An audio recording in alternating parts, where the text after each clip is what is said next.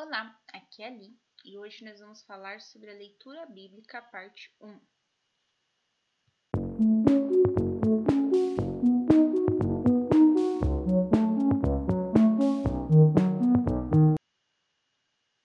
Bem-vindos aos Novenáticos e hoje nós vamos falar de como ler a Bíblia.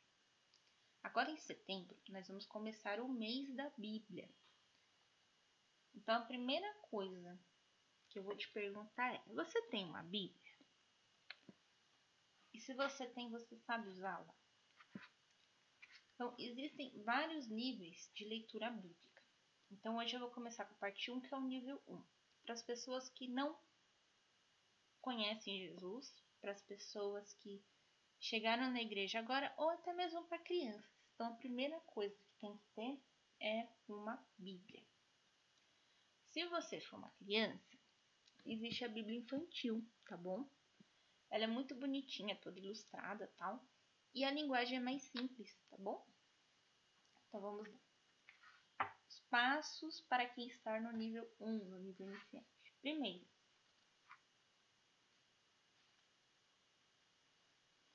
primeiro passo. Vamos lá.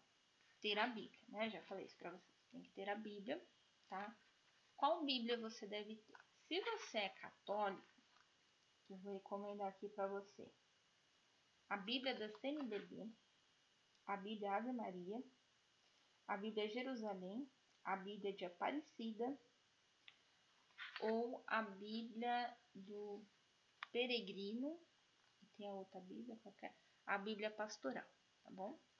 Pode ser todas essas. Também pode ser a Bíblia que está dentro dos aplicativos, né? Como leitura do dia, também tem essas bíblias, tá bom?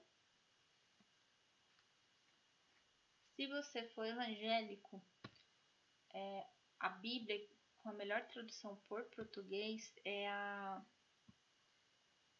Aí se chama de NAA, é Nova Almeida Atualizada, tá bom? Também tem a King James, que também é boa, em inglês, logicamente, tá bom? Vocês são essas, tá? Então, vamos lá. Em segundo lugar, reserve todos os dias um horário para fazer a sua leitura. Ah, vai ser. Ai, gente, eu não tenho tempo. 10 minutos, 15 minutos para fazer a sua oração. 10, 15 minutos, tá bom? Não é muito tempo. Ah, terceiro lugar. O que, que nós vamos ler, tá? Para começar. É ler ah, os, os evangelhos em ordem, Mateus, Marcos, Lucas e João. E depois ler um bom exemplar que conte a vida de Cristo. Aqui a gente vai recomendar a vida de Cristo pelo Frei Justo Pérez de Urbel, tá bom? também pode ser encontrado como Vida de Jesus, tá bom? Procurem aí na internet que vocês vão achar. Quinto lugar, quando a gente for ler, a gente tem que ter um caderninho, uma agenda, um bloquinho de anotação do nosso lado. Pode ser o bloco de anotação do celular, pode ser um aplicativo de escrita no computador, pode, tá bom? Pode sim. Ah. Sexto lugar. Não se obrigue a ler uma quantidade de versículos ou de capítulos por dia. Você tem 10 minutos, você vai ler 10 minutos. E aquilo que você lê naqueles 10 minutos, você vai refletir. Sétimo lugar. Meu Deus, o que significa essa palavra aqui? Por que, que esse ser foi uma palavra tão difícil? Agora eu não sei o que significa a frase. Risca a frase. Segue a sua leitura. Depois, com a, pega um dicionário, descobre o que significa. Não entendi o que o evangelista quer dizer com isso. Ele ficou que nem Pedro lá no cenáculo, bebeu vinho, se embriagou. O que, que ele tá falando aqui, mano? Tranquilo, sublinha o texto, anota o trecho e depois você pergunta para alguém mais experiente na leitura bíblica o que aquele trecho significa, tá bom?